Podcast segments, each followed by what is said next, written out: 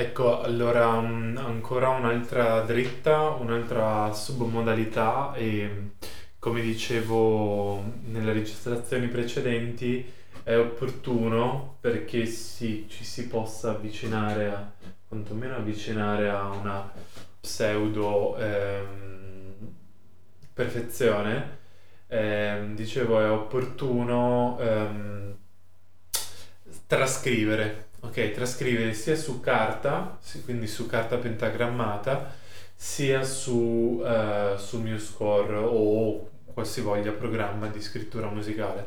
Allora, per quanto riguarda la scrittura su carta, è un, è un esercizio che secondo me è molto buono per mantenere la mano allenata e anche, perché, anche per rafforzare la lettura, perché un conto è leggere le note, un conto è scriverle, scrivendole, scrivendole a a mio parere, ehm, questa, questa capacità di imprimere e quindi anche poi di leggere le note diventa più automatica, più eh, semplice, più intuitiva e proprio per via dell'esercizio della scrittura sulla carta e questa è una parte. Per quanto riguarda la scrittura in un programma di lettura musicale, di esecuzione musicale, e se ne ha un vantaggio, diciamo, dal punto di vista di ascolto uditivo. Per esempio, eh, ho trascritto questo brano, cioè questo brano, un piccolo esercizio, sempre Lazzari, l'esercizio numero 6. E mh, mm, ci sono, eh, vabbè, a parte che eh, il programma offre di per sé eh, una moltitudine di suoni, il che rende interessante perché la stessa partitura può suonare con, con voci diverse e questo è un punto molto buono.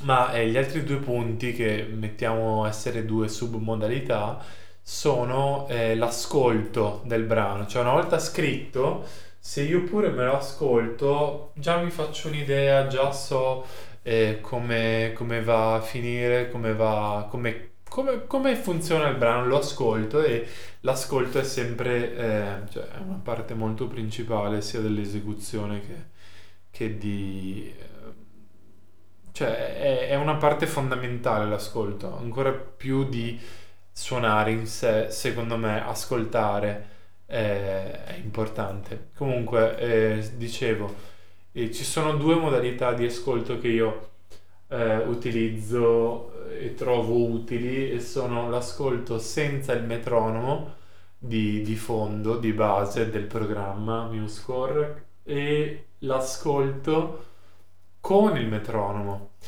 e, e, anche ad altre velocità. Il discorso sulle velocità non l'ho ancora affrontato, lo affronterò in uno dei prossimi audio. E um, ascoltiamo questo esercizio eh, numero 6, pagina 3 del Lazzari, senza il metronomo.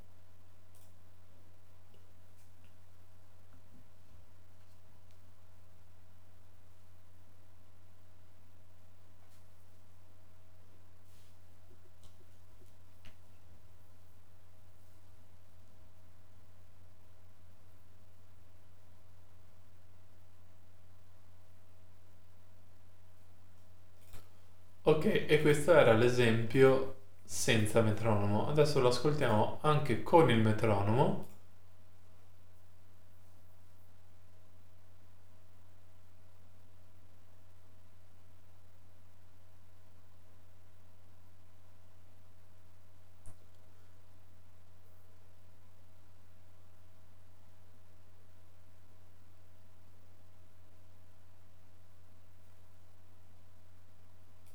Ecco, allora spero si sia registrato, ma ecco, ehm, ascoltare eh, serve a farsi un'idea e comunque può essere una linea guida poi quando si procede allo studio e all'esecuzione.